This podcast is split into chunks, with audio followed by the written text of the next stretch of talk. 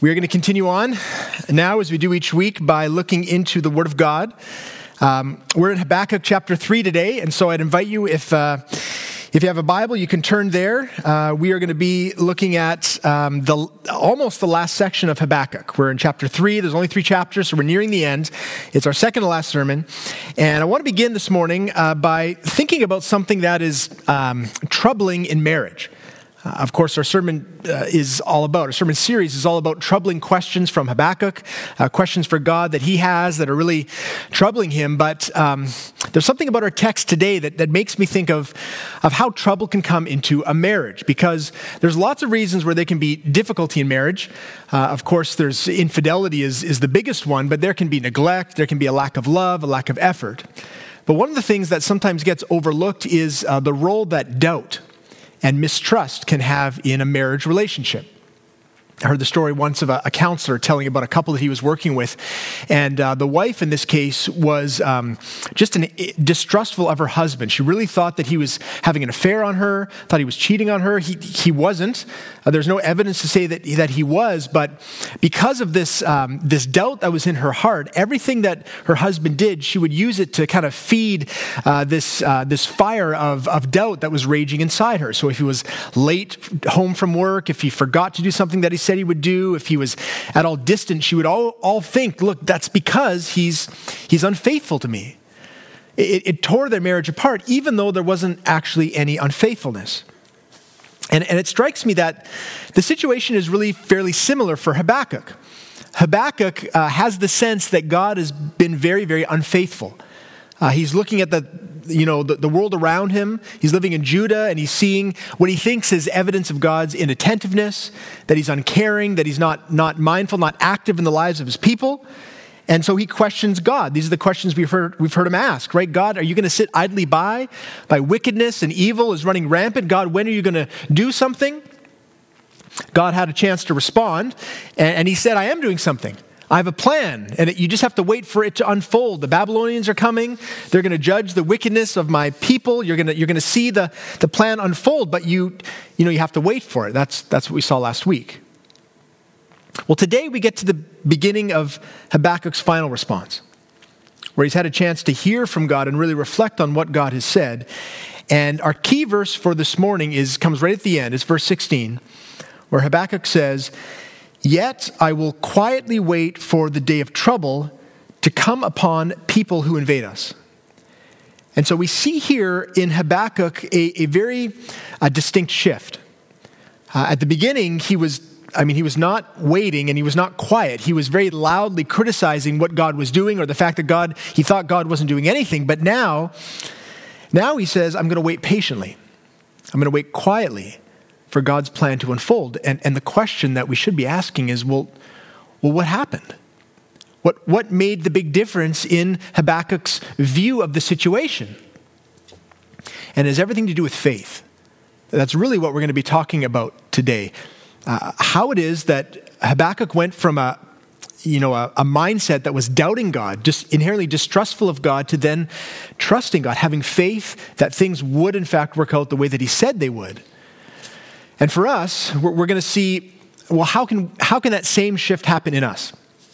How can we go from perhaps a disposition or a frame of mind that's really uh, distrustful of God or doubting God or, or, wondering, you know, God, when are you going to actually do something to help me? To go from that to uh, a disposition of heart that, that is very trusting of God, that has a faith that endures through the difficulties, through the waiting uh, to the end. So that's our focus. How, how do we get from that shift from doubt to faith? And we, we're going to see in our text that there are really three things. Three things that grows Habakkuk's faith and that can grow our faith. So here's the first one. Faith grows when we see God for who he truly is. Uh, right at the beginning of Habakkuk's response, it's actually a prayer. We have this. Here's verse 1 and 2. Uh, a prayer of Habakkuk the prophet according to the Shigionoth. Uh, that, that word is like a musical term. Uh, but then he starts in verse 2. He says, O Lord, I have heard the report of you, and your work, O Lord, do I fear. In the midst of the years, revive it. In the midst of the years, make it known. In wrath, remember mercy. So this is a compelling beginning uh, because what we see in this uh, initial, you know, just first verbalization of his response, he's responding to God, he's heard everything from God. We see that he alludes to a shift that's happened within him. It's kind of, uh, it's in there. It's not exactly obvious, but we can see the distinction between him saying, "Oh Lord, I have heard the report of you." So that's the sense of kind of his impression of God before. But now, Lord, uh, I fear you. The sense we get is that Habakkuk has grown his understanding of God from the point of hearing about God to now really knowing God. And the interesting thing is that that's the same kind of shift we see in Job. Uh, Job, very similar book. He also questions God, gets a response from God. Uh, but look at what Job says uh, near the end of his book, uh, verse 42, sorry, chapter 42, verse 5. Job says of, to God, I had heard of you by the hearing of the ear, but now my eye sees you. And so again, you get that shift right? Both, both men believed in God, both men knew God, but there was still a shift after their interaction where they came from, in a sense, hearing about him to really seeing him, to really seeing him for who he truly was. And this isn't just um, a thing that happens with God. We have the expression, seeing is believing. And what it means is look, there's some things that you can hear about it, but when you see them, man, then, then you really know. Uh, the, the, thing that came to my mind is um, I'm not sure if you've been watching there's a new uh, special on Netflix. ESPN have done this thing where they're looking back at the Chicago Bulls in the 1990s of Jordan, Pippen, and, and Dennis Rodman, and uh, kind of telling the story there. And uh, in the very first episode, it was all about Michael Jordan, kind of his transition from uh, college player to uh, NBA rookie. And the thing that I remember hearing again and again from the people who were sort of talking about him back then is everyone would say, look, you know, I'd heard about this guy, Michael Jordan. I heard he was a good player, but when I saw him, when I played against him, then I realized how amazing he really was. In fact, there was one sort of decisive game uh, where the Bulls were playing the Milwaukee Bucks and uh, they were losing. They were going into the fourth quarter, and the Bulls had pretty much given up because that's kind of what they did back then. But Jordan was like, "No, we got a, we got a chance to win this game." Of course, they were playing against uh, the Bucks, who had apparently the the most amazing defensive player in the NBA at the time. Uh, his name was Moncrief, um, and he was. I mean, they interviewed him about this game, and here's what he said. I thought this was interesting. He said, uh, I kind of thought I knew his potential, talking about Jordan, because I had played against the best players in the league so far the Magics, the Birds, the Dr. J's, the Kareems, great players. But all of a sudden, this rookie comes into the NBA. I watched how he moved on the court, and I thought, wow, this one is going to be scary. So you can see the difference. Moncrief, once he, once he actually played against him, once he saw his moves, once he experienced Jordan, then he knew, man, this, this guy, he's the best player in the league. In fact, his whole team within two weeks realized he was the best player on their team, best player in the, in the league. Seeing was believing when it came to Michael Jordan. And it's the same with God, except exponentially more so.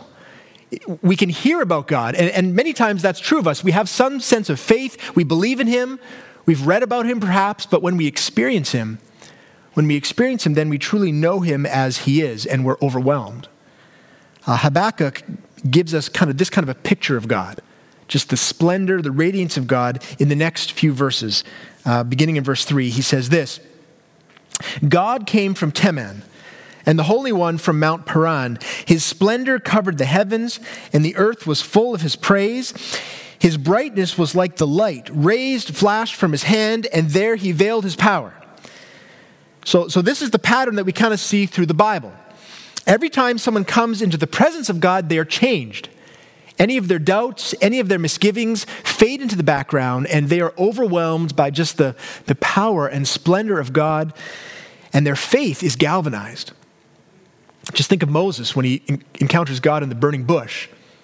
He, he goes in with no sense of calling, a lot of misgivings that he would go and do anything for God, and yet when God calls him, after that moment, he goes, he leads his, God's people out of slavery. You think of uh, Saul on the road to Damascus and how when Jesus appears to him and he just, he's, he's blinded at first by the light, but then his eyes are open and he comes to faith. You think of the day of Pentecost.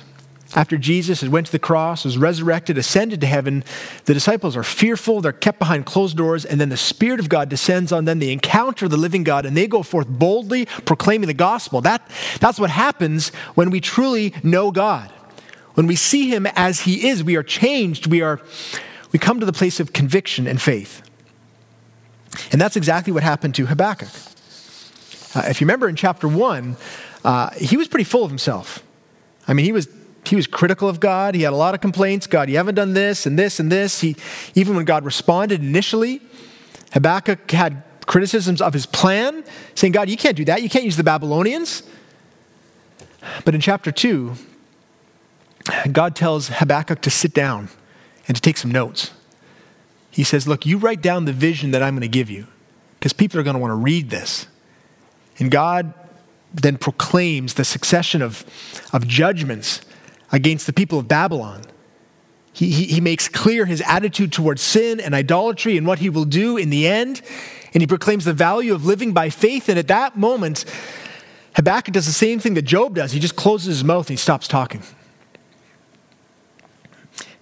See, here's the thing about truly seeing God it always begins with us being humbled. I mean, the manner in which it happens, it can happen a lot of different ways, right? Sometimes it is a, it's a grand experience. Sometimes uh, there's, there's healing. Sometimes there's a deliverance. Sometimes it's a mountaintop kind of spiritual high where we come into the presence of God and man, we are changed and it's amazing. But sometimes it just happens in the everyday things of life. For me, the, the times when I've been most impacted by God, I would say that I've been really in the presence of God and seen Him for who He is. Uh, it's been on my own, in my room, on my knees, with my Bible. The Spirit of God revealing my sin to me, bringing me to the point of repentance. See, when we see God for who He is, we begin to see ourselves for who we are. And when that happens, our faith grows, our, our conviction grows. But the other thing that happens is, is while we are humbled, that's a key thing being humbled, being willing to allow the Spirit of God to, to open our eyes to the truth of who God is and who we are.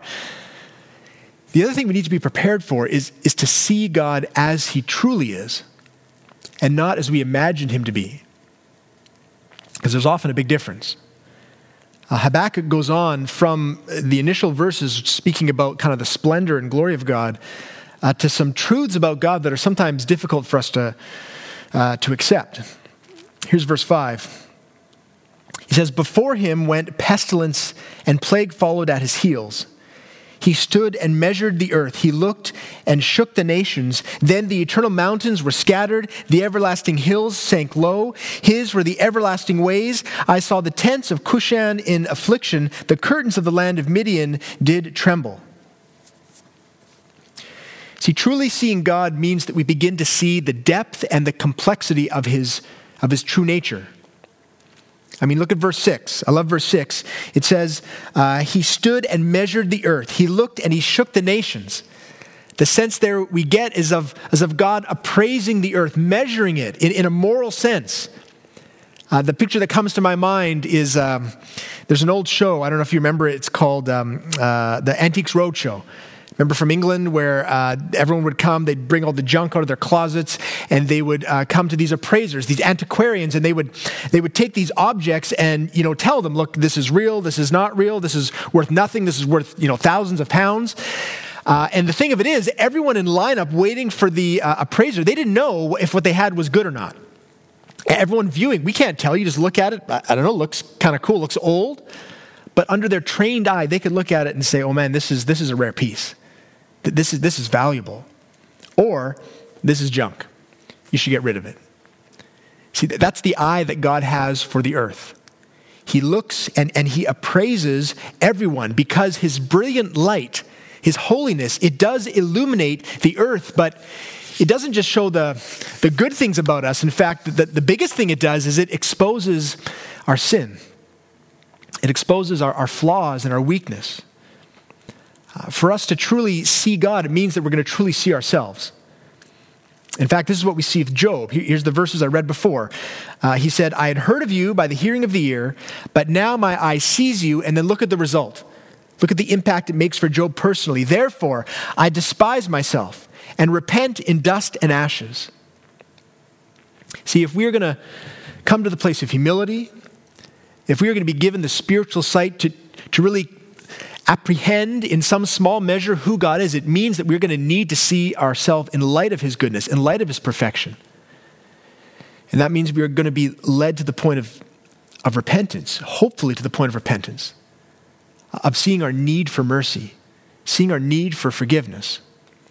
And the beautiful thing about Habakkuk is that he not only sees uh, the, the character of God as judge, he also sees the character of God as, as a forgiver, as gracious, as merciful. In fact, in um, verse 2 of chapter 3, he says, In wrath, remember mercy, which is a very profound thing to say.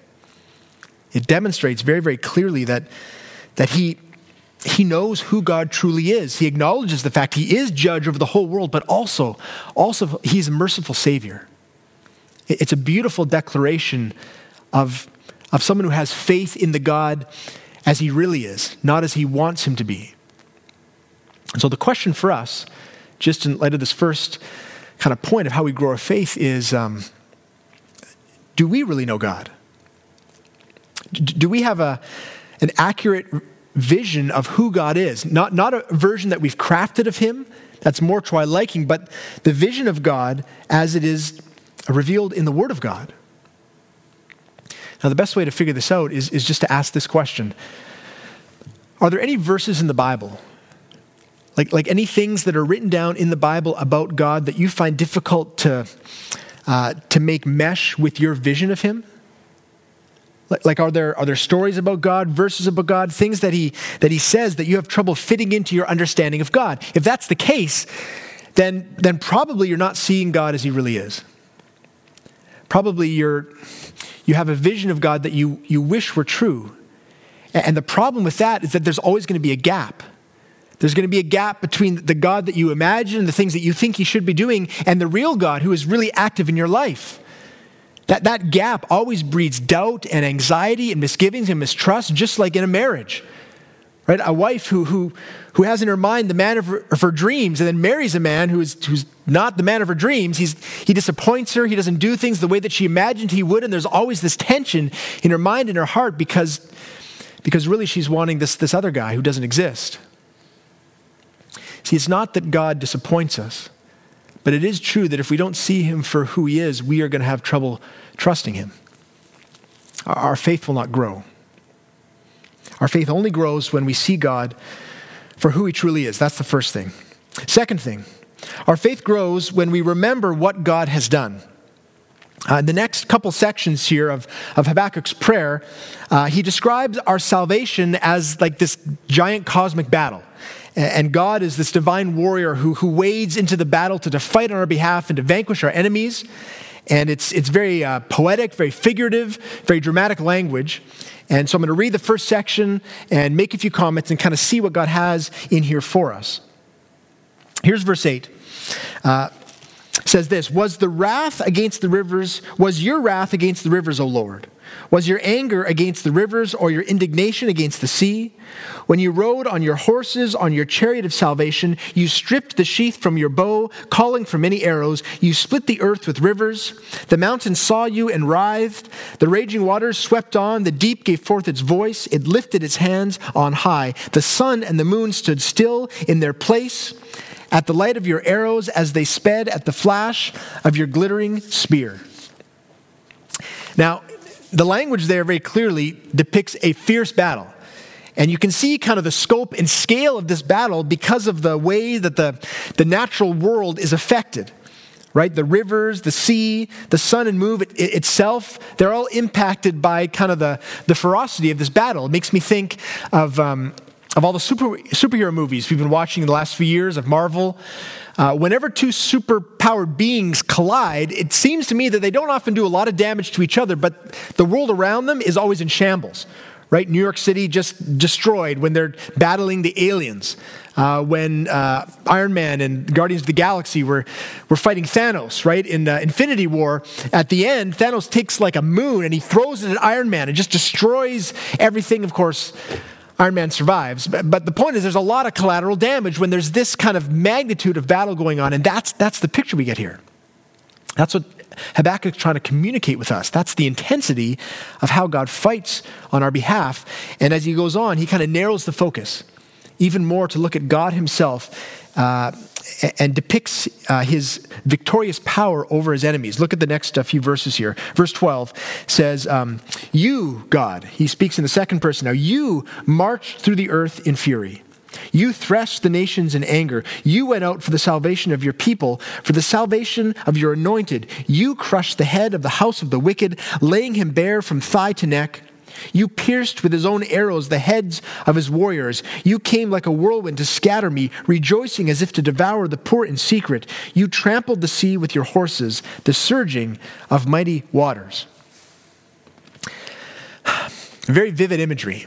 In fact, most of his response is this kind of vivid imagery. And, and what Habakkuk's doing is he's reminding himself, he's reminding his readers of the many times that God has saved his people.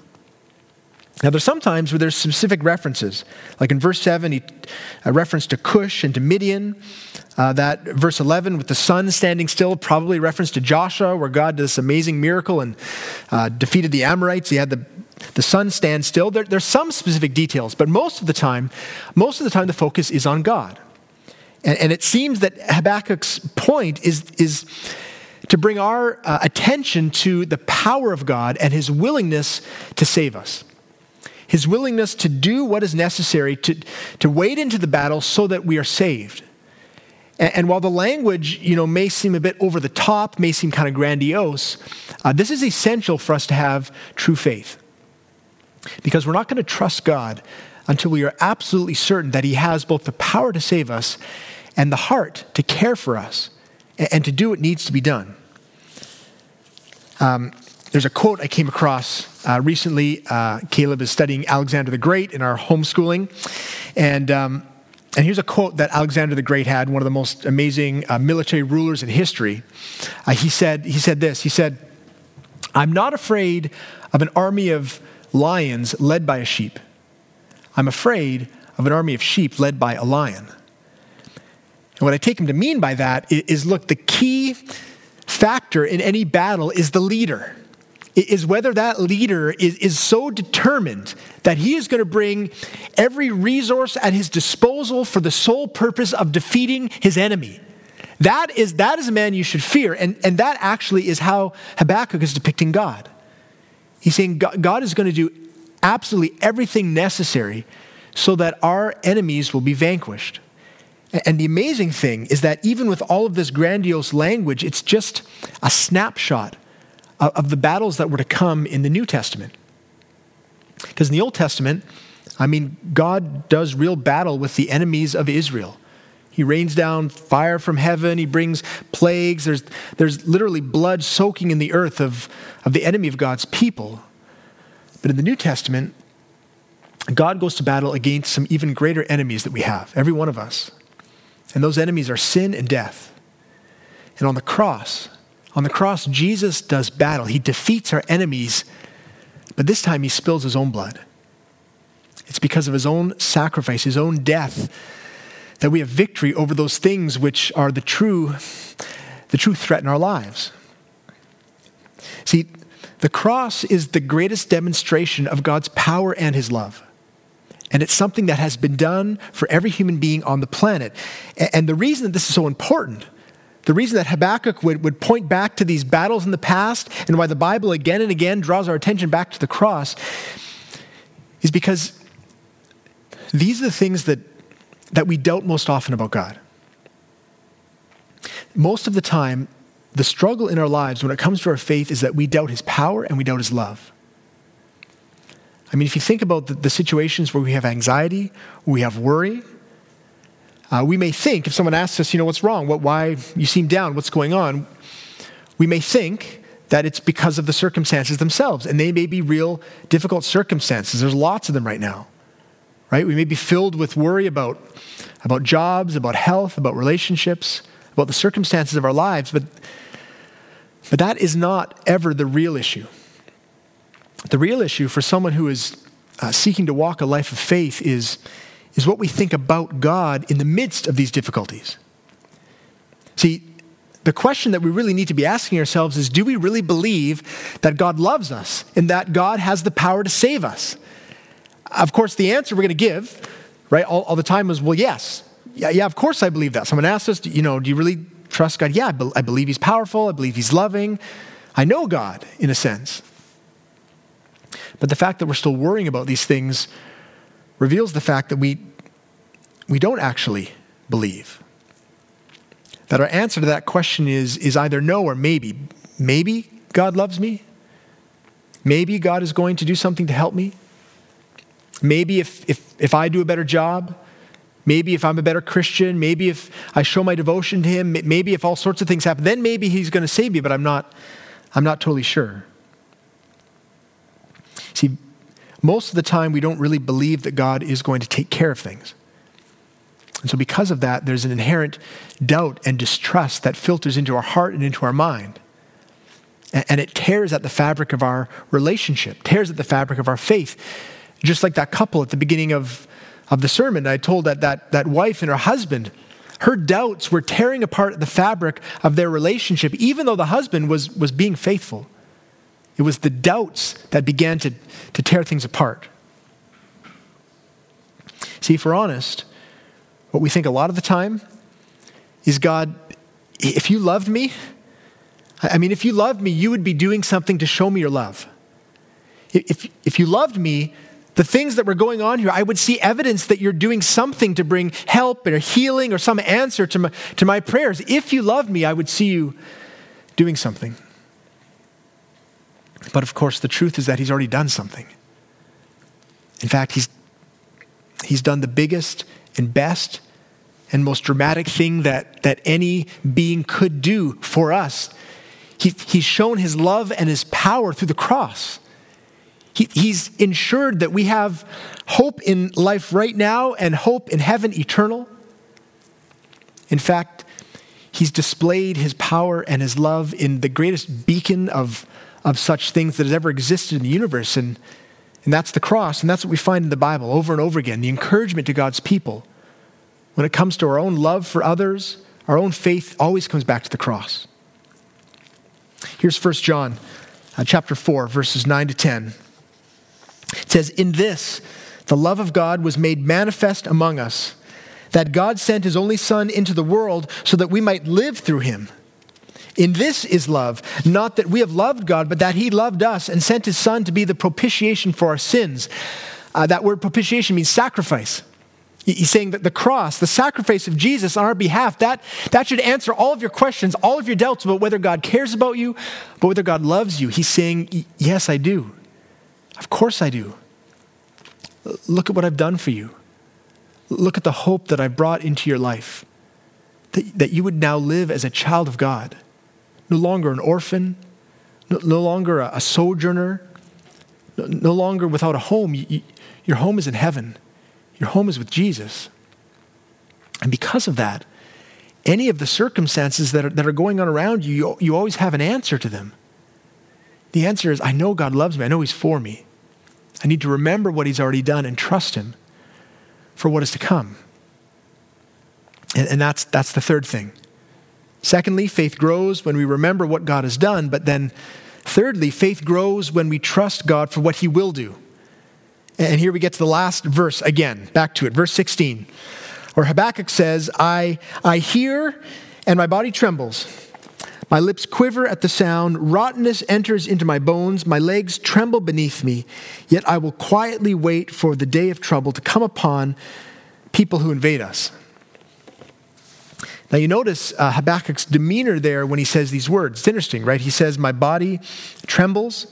Uh, my lips quiver, my legs tremble beneath me. So why, why that? I mean, we've said this whole time that he's full of faith, right? So why this? Uh, he seems to be kind of nervous. Well, the answer is because he knows he knows the difficulties that are still on the horizon. See, to have faith doesn't mean that you just pretend everything's, everything's fine and that it's not difficult. It is. He, he knows what's coming. He knows the people of God are not going to repent. He knows the Babylonian, Babylonian army is going to invade Judah. He knows the suffering that is to come. And yet, he still says he will wait quietly. So, what's the difference there? How, how do you account for that expression of faith in the midst of the, the reality that's around him? Well, well, the only answer is faith. Faith that, that now, now he sees God as he truly is. Now he remembers all the things that God has done in the past to save his people, and now he trusts God for what he will do in the future, for the plan that God has laid out, his promise to, to bring judgment on the evildoers, to bring an answer to the evil that exists in Judah, to fulfill his promises, Habakkuk says, I'm going to wait. And I'm going to wait quietly. See, for Habakkuk now, it's no longer a matter of if God will do something. Now it's just a question of when. It's a question of, of, of when will you do it? And that's the difference that faith makes. The shift in our own mind and heart from thinking, God, you know, I, I hope you'll do something. I think you might do something. I'm not sure. I'm not sure if you're actually hearing my prayers. I'm not sure if you're actually going to intervene. There, there's been such turmoil, such hardship. I don't know if you're actually out there. To shift from that to God, I know you're there. I know you're for me. I know you love me. I have evidence of it in my life and in the word and the cross. And so, Lord, would you help me to be patient? Help me to be faithful. Help me to wait quietly with full expectation that you will answer. You will unfold your plans for me. You will bring goodness into my life as you have said. But I need to wait. That's the difference of faith. And the challenge, of course, is, is in the waiting. And I thought I would end by telling you a story of, um, of a friend of mine who's been waiting for, for a long time. Um, his name is Hamid. Some of you know him. He's been around the, the church a bit. Uh, I've known him, I don't know, years ago at, at Willingdon. Uh, Hamid has been in a season of waiting. In fact, I've joked with him that he's become an expert on waiting because Hamid got married about three years ago, but he has not yet been able to live in the same country as his wife. Uh, Hamid's from Iran. Uh, he came to faith in Christ in Turkey years ago. And uh, about five years ago, he went back to Turkey. Uh, he was interested in doing some missionary work there. So he was checking out some of the, uh, some of the churches there, figuring out what, you know, how God might be leading him. And while he was there, he met uh, a woman named Samira. Samira also was from Iran, also had, came to, to Turkey, also was a Christian, had a young son named Eli, and they, they hit it off. They went out for a few meals there. He got to know them. He was only there for a few weeks, though. So when he got back, they began a long distance relationship. After, I think, about a year or so, Hamid uh, finally popped the question. I think he'd known for a while that she was the one, but they had talked about a lot of things. And he said, uh, You know, would you be my wife? She accepted, and they got married uh, in Turkey. They, we were invited to the wedding, but uh, we had to decline. Uh, but we sent a note. It was, it was exciting. Saw the video. Uh, got married in a Christian church there. And then the process began of bringing Samira and Eli uh, back to Canada which of course, uh, you know, we all know is, is a difficult thing. Immigration always takes time, but this has taken a lot of time. First, there was just the regular, you know, difficulties of the application process, but there were there were errors in the translation of dates that he got uh, from some of the documents from Iran that had to be ironed out. Uh, there's a lot of back and forth with the immigration officials, and then finally, the the word came down, uh, their uh, sort of uh, verdict, and the verdict was no. No, we do not accept her application to come over. In fact, uh, we don't think that this marriage is real. Uh, we think this is sort of a sham marriage. You just want to bring her over. And so then the appeal process began, and Hamid had to do a whole bunch more documentation. He finally had his day in court. I went down with him uh, to an immigration hearing, and f- like all day, there were questions, questions, questions about your relationship, this meeting, that meeting. Finally, at the end of that day, I had to leave because it was so long. Hamid uh, sent me a text and just said, they said, yes, Samira and Eli are coming. Oh man, I was so excited. They said, It's totally approved. All you need to do is wait for the visa. So they started waiting for the visa. That was in the fall. And of course, uh, in the beginning of this year, what happened was a worldwide pandemic, which meant that all travel stopped, all visas stopped being issued. And Hamid's still waiting. Three years now that he's been waiting, and it looks like probably he's going to have to wait till the end of this year. And, and there have been times when I know it's been very, very tough for him, where like Habakkuk, his, his legs have felt weak, his lip has been trembling. There's been times when he's been so frustrated at the process, frustrated at some of the injustice of the, the struggle. But I also know that throughout the whole thing, Hamid has been full of faith. And I've asked him on more than one occasion, like, Hamid, how, how are you doing this? How do you make it through this, this process? How do you keep waiting? And his answer is always the same he says it's because of Jesus. He, he says, I know Jesus. I know he loves me. I know he died for me. I know, I know that he wants good for me. I know that he's at work. And so, what else can I do? He says, I must wait. I must trust him. I must have faith. And I just want to point out here that, that that's, That's not blind faith that Hamid has. It's not wishful thinking. Hamid knows God. He knows what he's like. He knows what he's done for him in the past, and he knows his promises to him that he will work all things out for good. That doesn't mean that it's going to work out the way that Hamid thought, but, but it means that he can be absolutely sure that there will be good for him in the future and that God loves him. And so, because of that, any of the temptations to doubt and, and, and to worry and be anxious, they are met with a real understanding of who God is. And the truth of the matter is that we can have that kind of faith as well. Whatever your situation is. I mean, there's a whole bunch of reasons why right now we may be tempted to doubt and worry, why many of us may be waiting for things we're not sure when they're going to happen or if.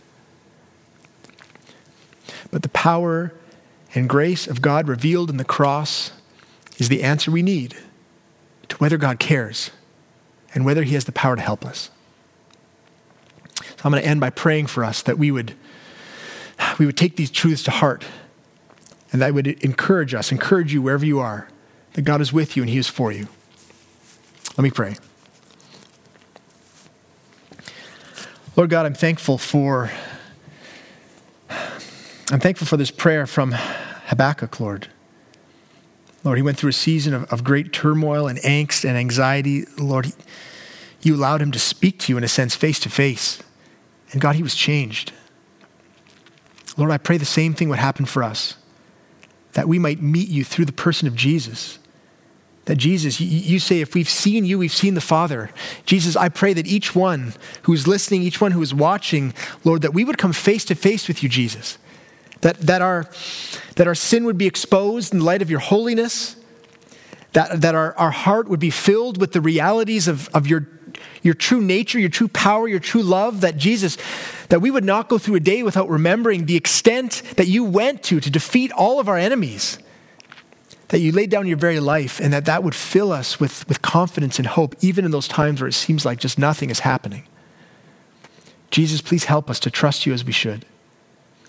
Help us to, to grow in our faith and, and to bring our doubts to you and to glorify you even in the midst of difficulty and waiting. I thank you for your love. I thank you for the power that you used on our behalf. I pray, Lord, that we would turn to you again and again, away from sin, away from doubt, away from anxiety, and that we would cling to you by your power and by your grace. I pray this in Jesus' name. Amen.